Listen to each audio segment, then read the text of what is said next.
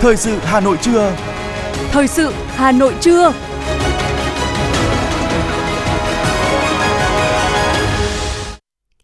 Kính chào quý vị và các bạn. Bây giờ là chương trình thời sự của Đài Phát thanh Truyền hình Hà Nội trên sóng phát thanh. Hôm nay thứ hai ngày mùng 1 tháng 5 năm 2023, chương trình có những nội dung chính sau đây. Thành ủy Hà Nội đề ra 6 nhiệm vụ giải pháp nâng cao công tác tuyên truyền các nghị quyết của Đảng. Từ ngày 15 tháng 5, Bộ Tài chính có cơ cấu tổ chức mới. Mở rộng bổ sung chế độ cơ hội để mọi người lao động được bảo vệ khi tuổi già. Các trung tâm đăng kiểm xe cơ giới tại Hà Nội sẽ hoạt động trở lại từ ngày 3 tháng 5. Phần tin thế giới có những thông tin Indonesia bắt đầu giai đoạn đăng ký ứng viên cho cuộc tổng tuyển cử. Các bên xung đột ở Sudan nhất trí gia hạn lệnh ngừng bắn thêm 72 tiếng. Từ ngày 1 tháng 7 tới, Australia sẽ tăng lương tối thiểu cho lao động nhập cư. Và sau đây là nội dung chi tiết.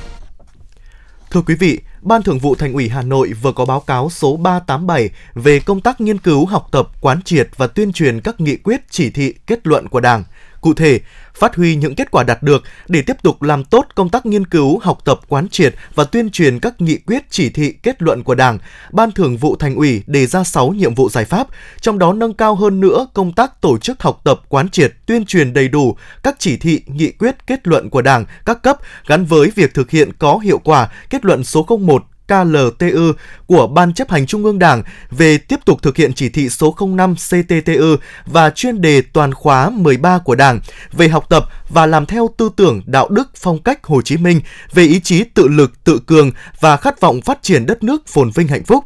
Bên cạnh đó, cấp ủy Đảng các cấp thành phố thường xuyên quan tâm lãnh đạo, chỉ đạo thực hiện nghiêm túc việc tổ chức triển khai, học tập, quán triệt, tuyên truyền nghị quyết, chỉ thị, kết luận của Đảng, bảo đảm hiệu quả, chất lượng cao, nâng cao chất lượng công tác tuyên truyền ra đoàn viên, hội viên và nhân dân, tạo ra sự đồng thuận trong tổ chức thực hiện, sớm đưa nghị quyết của Đảng đi vào đời sống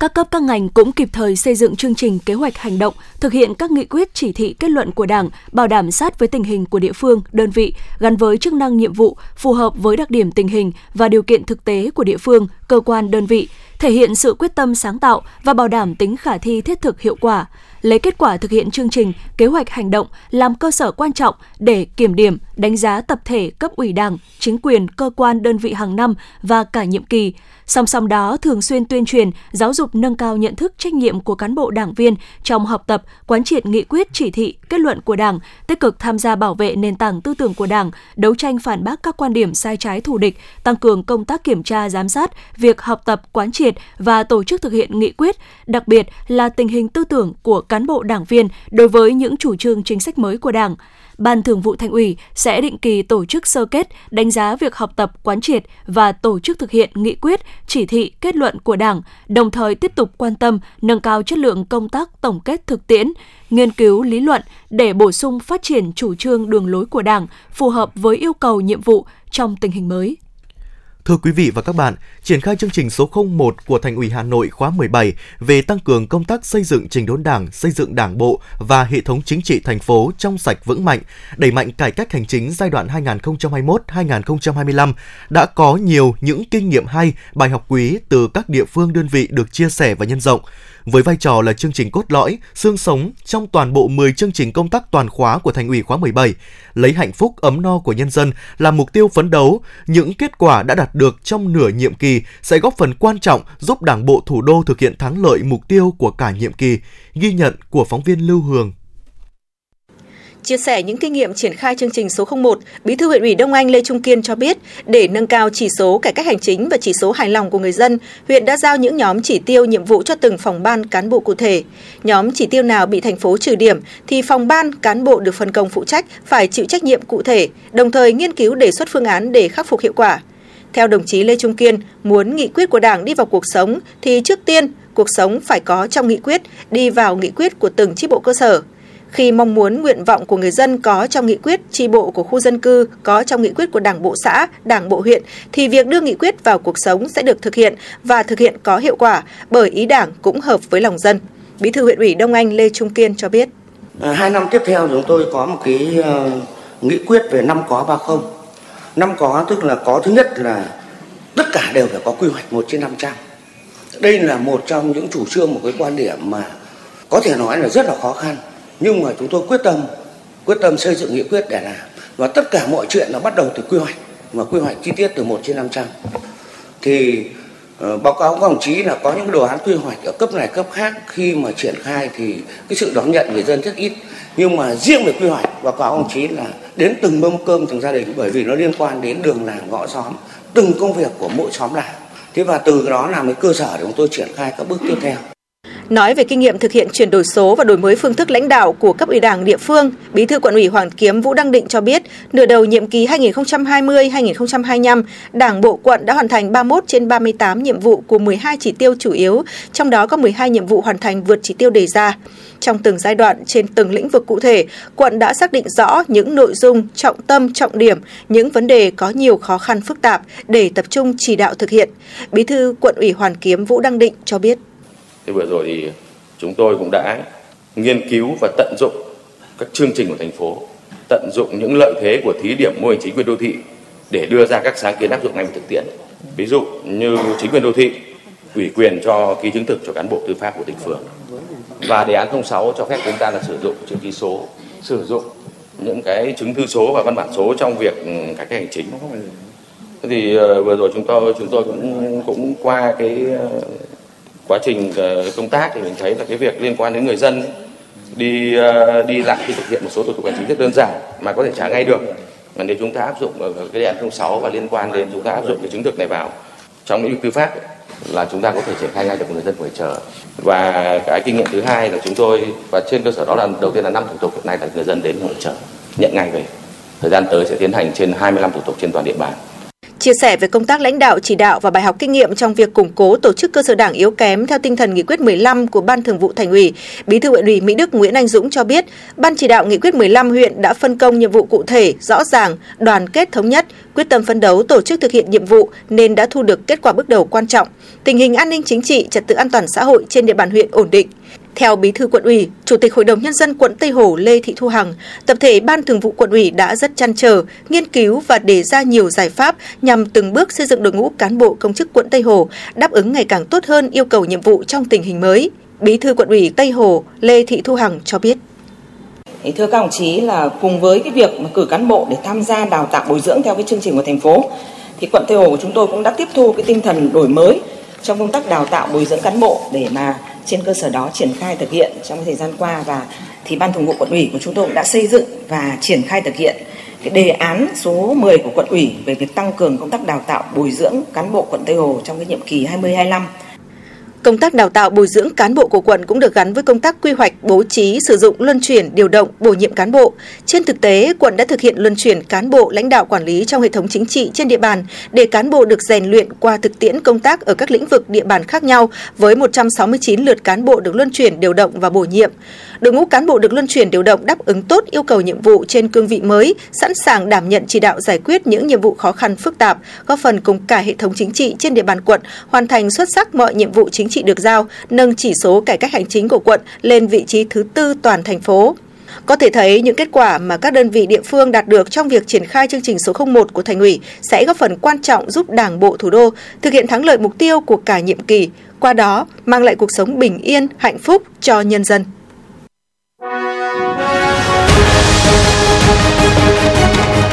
Thời sự Hà Nội, nhanh, chính xác, tương tác cao. Thời sự Hà Nội, nhanh, chính xác, tương tác cao.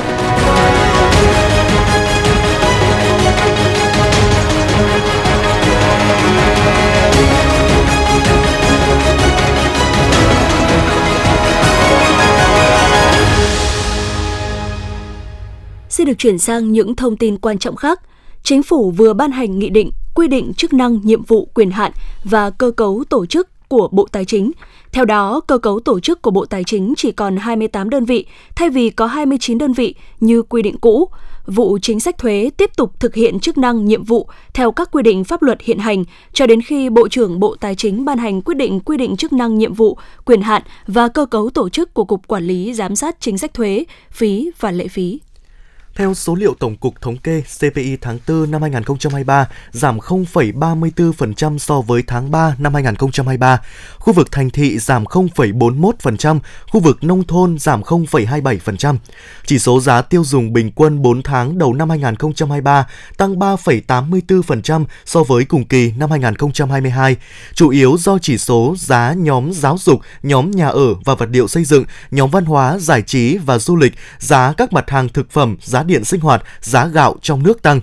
Theo Tổng cục Thống kê, trong 11 nhóm hàng hóa và dịch vụ tiêu dùng chính, có 7 nhóm hàng giảm giá so với tháng trước, 4 nhóm hàng tăng giá. Cụ thể, 7 nhóm hàng hóa và dịch vụ giảm giá, gồm hàng ăn và dịch vụ ăn uống, giảm 0,38% so với tháng trước, tác động làm CPI chung giảm 0,13 điểm phần trăm. Trong đó, chỉ số giá nhóm lương thực tăng 0,3%, nhóm thực phẩm giảm 0,71%, ăn uống ngoài gia đình tăng 0,13%.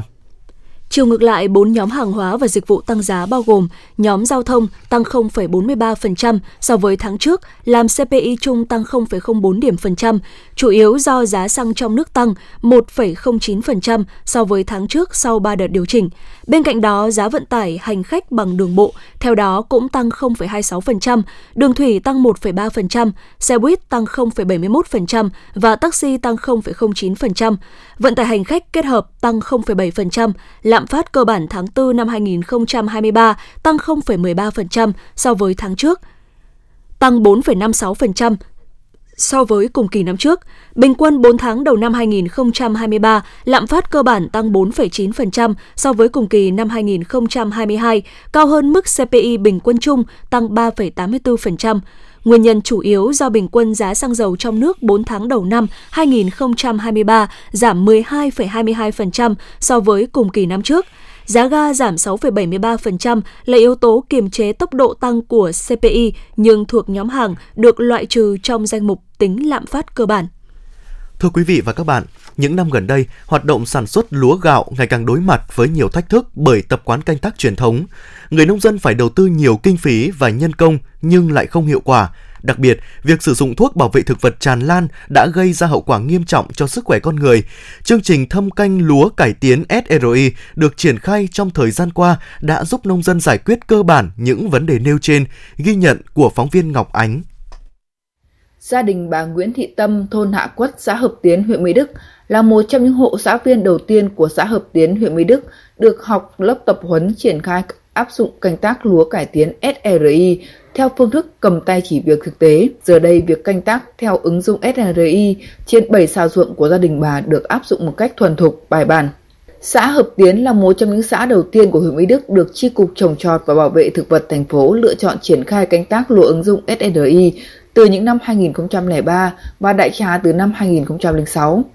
Sau 20 năm áp dụng, giờ đây SRI là phương thức canh tác chủ yếu của tất cả các hộ xã viên với hơn 500 hecta, 100% diện tích lúa áp dụng phương pháp SRI đã giảm 50 đến 70% giống, giảm lượng phân bón, giảm một số sâu bệnh hại, năng suất tăng từ 10 đến 12% so với cây lúa thường, lợi nhuận trung bình tăng từ 5 triệu đồng một hecta. Đáng chú ý, áp dụng phương pháp SRI, nông dân gần như không sử dụng tới thuốc bảo vệ thực vật bởi cấy thưa, ruộng thoáng, ít sâu bệnh. Đây là lợi ích lớn nhất mà phương pháp thâm canh lúa cải tiến SRI mang lại, giúp bảo vệ môi trường sống và sức khỏe người dân. Ông Nguyễn Hà Tuyển, Giám đốc Hợp tác xã Nông nghiệp Hợp Tiến, huyện Mỹ Đức cho biết. Trước kia thì chưa thực hiện cái chương trình này, thì bà con cấy dày và sử dụng thuốc bảo vệ rất là nhiều. Nhưng từ ngày cấy cái chương trình này, thì bà con cấy thưa thoáng, nó giảm được lượng giống À, chúng tôi thậm chí chỉ khoảng 5 đến 6 lạng giống trên một xào và cũng từ năm 2002 đến nay thì cũng không sử dụng thuốc bảo vệ thực vật. Trước kia thì một vụ có thể phun tới 2 3 lần. Đấy nhưng mà từ ngày áp dụng chương trình này thì không ai phải đau bình phun thuốc ra ngoài đồng và từ đó cái chất lượng sản phẩm được nâng lên.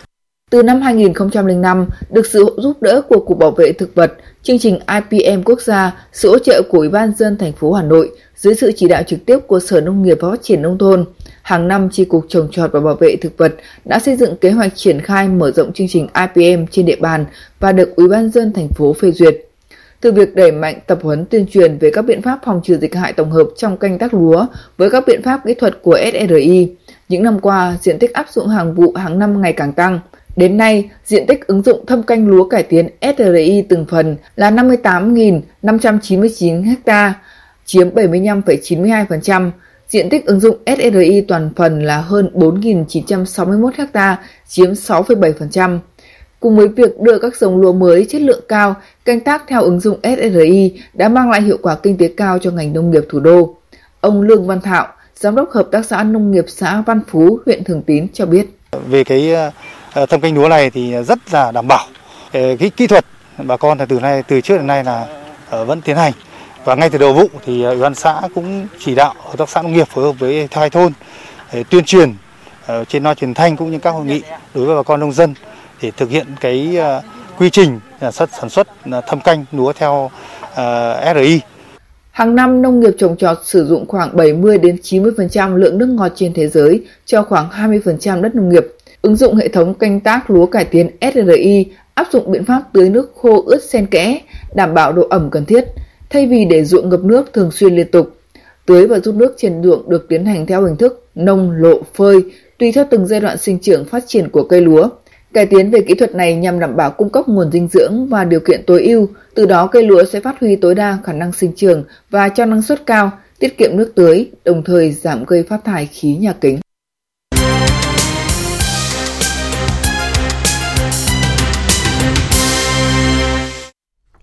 Tiếp tục là phần tin, thưa quý vị, nhân dịp kỷ niệm Ngày Quốc tế Lao động mùng 1 tháng 5, Bảo hiểm xã hội Việt Nam nhấn mạnh việc tham gia bảo hiểm xã hội tự nguyện và không rút bảo hiểm xã hội một lần là cơ hội để mọi người lao động được bảo vệ khi tuổi già với bảo hiểm xã hội tự nguyện. Đây chính là chính sách ưu việt, nhân văn của Đảng và Nhà nước, hoạt động không vì mục tiêu lợi nhuận. Tham gia bảo hiểm xã hội tự nguyện, người dân không chỉ được nhà nước hỗ trợ mức đóng mà còn được hưởng nhiều quyền lợi thiết thực như có cơ hội được hưởng lương hưu hàng tháng và được cấp thẻ bảo hiểm y tế miễn phí để đảm bảo cuộc sống và chăm lo sức khỏe khi hết tuổi lao động. Khi người tham gia không may qua đời, người thân của họ nhận chế độ tử tuất mức đóng bảo hiểm xã hội tự nguyện khá thấp, lại được lựa chọn mức đóng và được nhà nước hỗ trợ nên đa số người lao động có thể tham gia. Sau khi được nhà nước hỗ trợ tiền đóng, người tham gia bảo hiểm xã hội tự nguyện chỉ phải thực đóng với số tiền ở mức thấp nhất là 231.000 đồng một người một tháng, với người thuộc hộ nghèo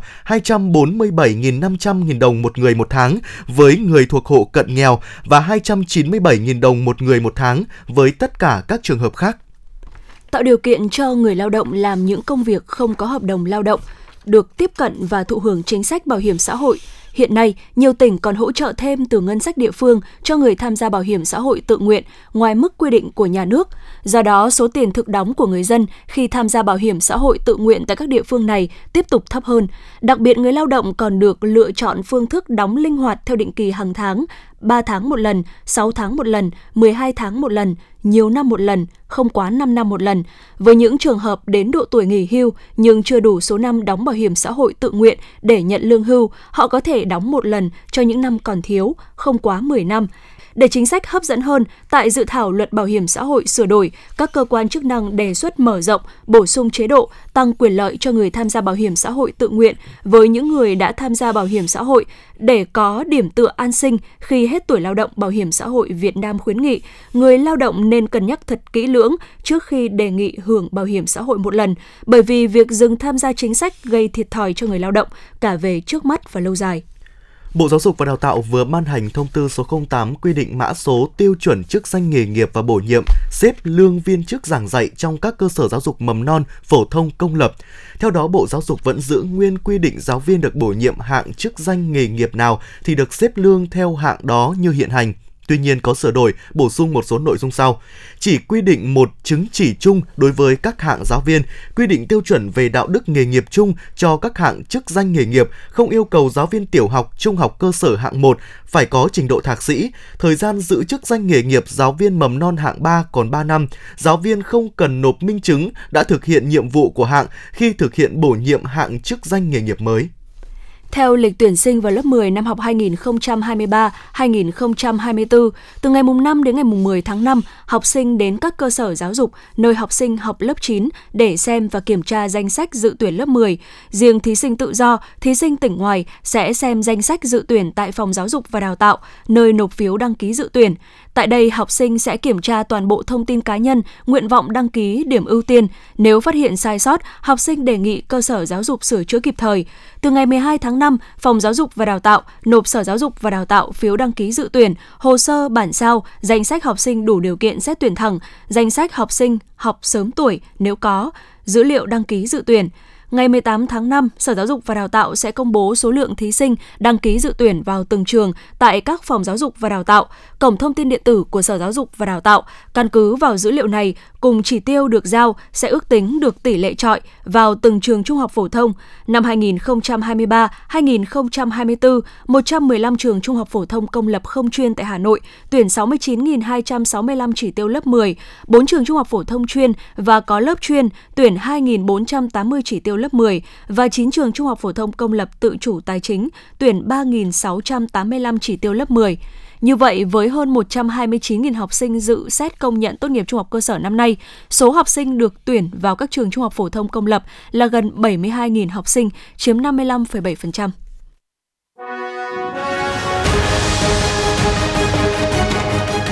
FM 90 cập nhật trên mọi cung đường. FM 90 cập nhật trên mọi cung đường.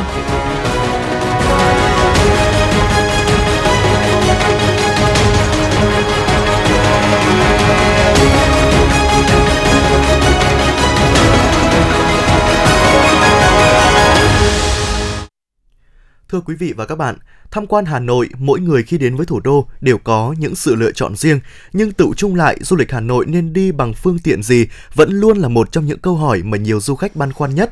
Và trong dịp nghỉ lễ 30 tháng 4, mùng 1 tháng 5 thì dịch vụ xích lô và xe buýt 2 tầng là hai hình thức ngắm cảnh Hà Nội được nhiều du khách lựa chọn, nhất là trong thời điểm xe buýt 2 tầng miễn phí để phục vụ du khách. Ghi nhận của phóng viên thời sự. Từ lâu, xích lô là phương tiện được ưa chuộng của những du khách đến với Hà Nội. Bởi lẽ họ có thể ngồi trên xích lô, thong dong ngắm phố phường với giá cả rất phải chăng. Chị Trương Thị Dịp, thành phố Hà Nội và anh Phạm Văn Thương, người lái xích lô, cho biết. Thì nói chung à, đi xích lô như thế này à, cảm thấy cũng à, rất là thoải mái và ngắm cảnh thì thấy rằng là ờ, cũng rất là đẹp và đồng thời thì đi như thế này cũng rất là là vui, rất là lịch sự. được khách đây chắc chắn hơn ngày bình thường. Nói chung là khách cũng thoải mái mà đi cũng hơi nhiều. Ờ, tôi ờ, đưa khách đi thì khách thì theo yêu cầu của khách đi các nơi nhà Nơn hoặc là đi ra văn miếu hoặc là đi ra lăng chủ tịch nói chung là đi các địa điểm và các phố cổ Tương tự như xích lô, dịch vụ xe buýt 2 tầng cũng rất đông khách. Để có thể tham quan Hà Nội bằng xe buýt 2 tầng, ngay từ sáng sớm, người dân đã xếp hàng dài tại khu vực vườn hoa con cóc, chờ hàng giờ đồng hồ để có thể sử dụng dịch vụ xe buýt 2 tầng miễn phí, ngắm nhìn đường phố thủ đô từ trên cao trong ngày 30 tháng 4. Ông Dương Tuấn Hùng và chị Đào Thủy Nguyên, thành phố Hà Nội cho biết thêm. Tôi chờ từ 7 giờ sáng đến giờ. Như vậy là khoảng độ 3 tiếng. Thì tôi suy nghĩ cảm nhận thấy là cái việc tổ chức nhà nước tổ chức cho chúng ta đồng bào đi tham quan miễn phí là một cái hoạt động rất là tốt và mọi người rất ủng hộ. Tôi cũng đến đây từ 8 rưỡi thì, uh, cho đến giờ thì cũng đợi rất là khá lâu rồi nhưng uh, uh, đi cùng với gia đình thì chúng tôi cũng muốn cho các bạn trẻ được trải nghiệm uh, tham quan thủ đô qua xe City Tour 2 tầng. Để tạo điều kiện thuận lợi cho du khách đến tham quan du lịch thủ đô vào dịp nghỉ lễ, khách du lịch được miễn phí vận chuyển tham quan Hà Nội bằng xe buýt 2 tầng. Ông Nguyễn Tất Hiếu, giám đốc công ty cổ phần ngắm cảnh Việt Nam, thông tin.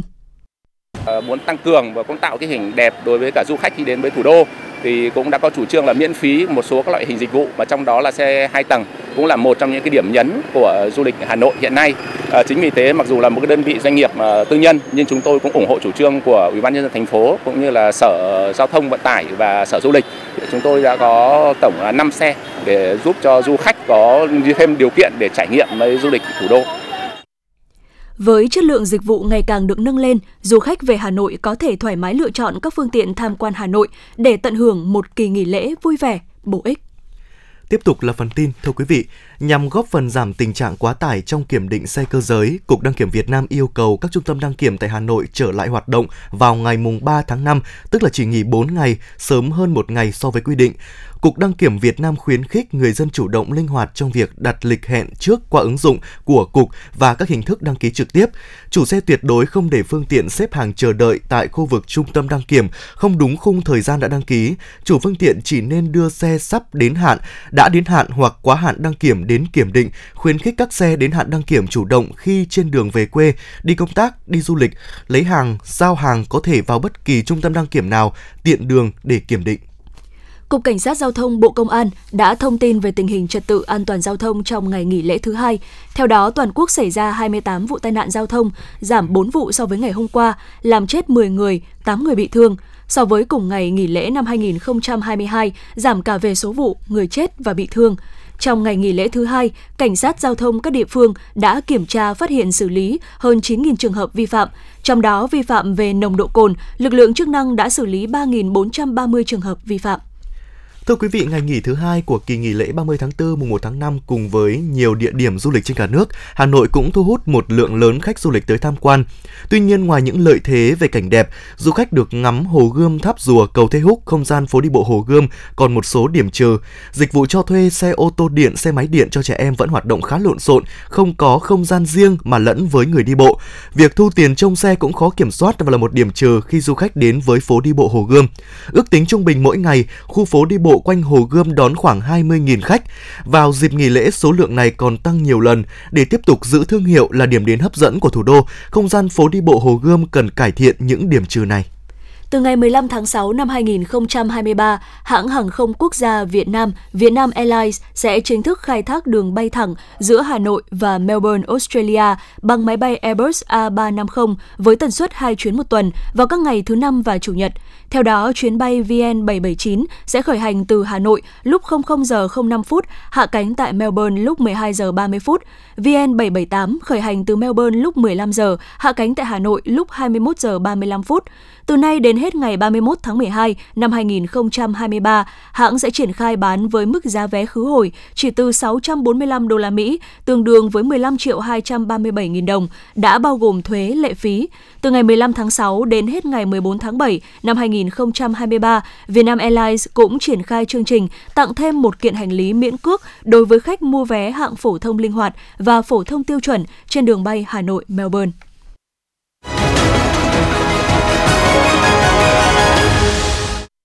Xin được chuyển sang phần tin quốc tế. Thưa quý vị, Ủy ban bầu cử Indonesia thông báo từ ngày hôm nay mùng 1 tháng 5, cơ quan này sẽ tiếp nhận đơn đăng ký của các ứng cử viên tham gia tranh cử vào Hạ viện, Quốc hội và chính quyền cấp tỉnh thành phố để chuẩn bị cho cuộc tổng tuyển cử năm 2024. Theo kế hoạch, Indonesia sẽ tổ chức bầu cử tổng thống, phó tổng thống cùng các thành viên thượng viện và hạ viện vào ngày 14 tháng 2 năm 2024. Tiếp đó, các cuộc bầu cử địa phương sẽ được tổ chức đồng loạt vào tháng 11 năm 2024. Tổng cộng sẽ có 18 đảng chính trị và 6 đảng thuộc khu tự trị ASES tham gia chạy đua trong cuộc tổng tuyển cử năm 2024. Quân đội Sudan và các lực lượng hỗ trợ nhanh ngày 30 tháng 4 đồng loạt tuyên bố gia hạn lệnh ngừng bắn hiện hành thêm 72 tiếng. Đây là thỏa thuận mới nhất trong hàng loạt lệnh ngừng bắn vốn bị cả hai bên vi phạm trước đó. Lệnh ngừng bắn hiện hành sẽ được gia hạn từ 22 giờ GMT ngày 30 tháng 4, tức 5 giờ sáng nay, ngày 1 tháng 5 theo giờ Hà Nội. Quân đội Sudan cho biết hai bên đạt được thỏa thuận gia hạn thông qua vai trò trung gian hòa giải của Mỹ và Ả Rập Xê Út.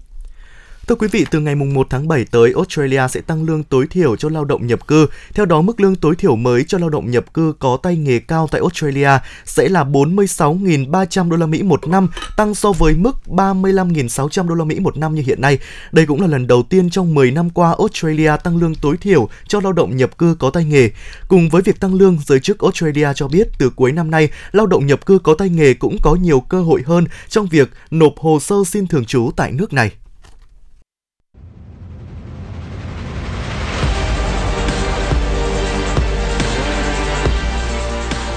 Bản tin thể thao.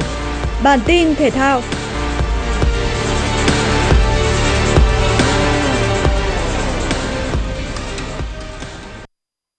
Đội tuyển U22 Việt Nam chạm trán với U22 Lào ở trận gia quân tại bảng B môn bóng đá nam SEA Games 32. Ngay ở phút thứ hai, Thanh Nhàn tạt bóng vào trong. Và với cú đánh đầu từ ngoài vòng 16m50, Văn Tùng đã đưa U22 Việt Nam về lên dẫn 1-0. Hiệp 1 đã khép lại với lợi thế dẫn trước tối thiểu và huấn luyện Philip Chuzier đã phải có những sự thay đổi về nhân sự ở hiệp 2. Tuy vậy, U22 Việt Nam vẫn gặp khá nhiều khó khăn trước sự vùng lên mạnh mẽ của đối thủ. Phải đến phút bù giờ thứ hai, Khuất Văn Khang thực hiện đường căng ngang để Quốc Việt ấn định tỷ số 2-0. Với 3 điểm đầu tay tại SEA Games 32, U22 Việt Nam tạm thời đứng thứ hai bảng B sau U22 Thái Lan do kém hơn về hiệu số bàn thắng bại. Trong khi đó ở trận đấu cùng bảng, U22 Thái Lan đã nhập cuộc tự tin và không quá khó khăn để kiểm soát thế trận trước Singapore. Archibald Kererom tỏa sáng với pha làm tường cho Terasak Fofimai ghi bàn với tỷ số 1-0 ngay ở phút thứ 8 trước khi tự mình lập công để nhân đôi cách biệt ở phút thứ 38. Đến phút thứ 42, thủ thành Son Fowit của Thái Lan mắc sai lầm để cho Nicky Melvin dứt điểm quyết đoán rút ngắn tỷ số xuống 1-2 cho Singapore. Sang hiệp 2, Phong Sakon có đường căng ngang thuận lợi để Purachet Thosanit băng và dứt điểm một chạm nâng tỷ số lên 3-1. Giành chiến thắng ở trận này, Thái Lan sẽ có 6 ngày nghỉ trước khi bước vào trận đấu quan trọng với Malaysia vào ngày 6 tháng 5. Dự báo thời tiết thủ đô Hà Nội ngày và đêm ngày 1 tháng 5 năm 2023 có mây ngày nắng đêm không mưa, gió đông đến đông nam cấp 2 cấp 3, sáng sớm và đêm trời lạnh, nhiệt độ thấp nhất từ 21 đến 23 độ, nhiệt độ cao nhất từ 27 đến 29 độ. Quý vị và các bạn vừa nghe chương trình thời sự của Đài Phát thanh Truyền hình Hà Nội, chỉ đạo nội dung Nguyễn Kim Khiêm, chỉ đạo sản xuất Nguyễn Tiến Dũng, tổ chức sản xuất Trà My. Chương trình do biên tập viên Nguyễn Hằng, phát thanh viên Võ Nam Thu Minh và kỹ thuật viên Duy Anh phối hợp thực hiện. Thân ái chào tạm biệt.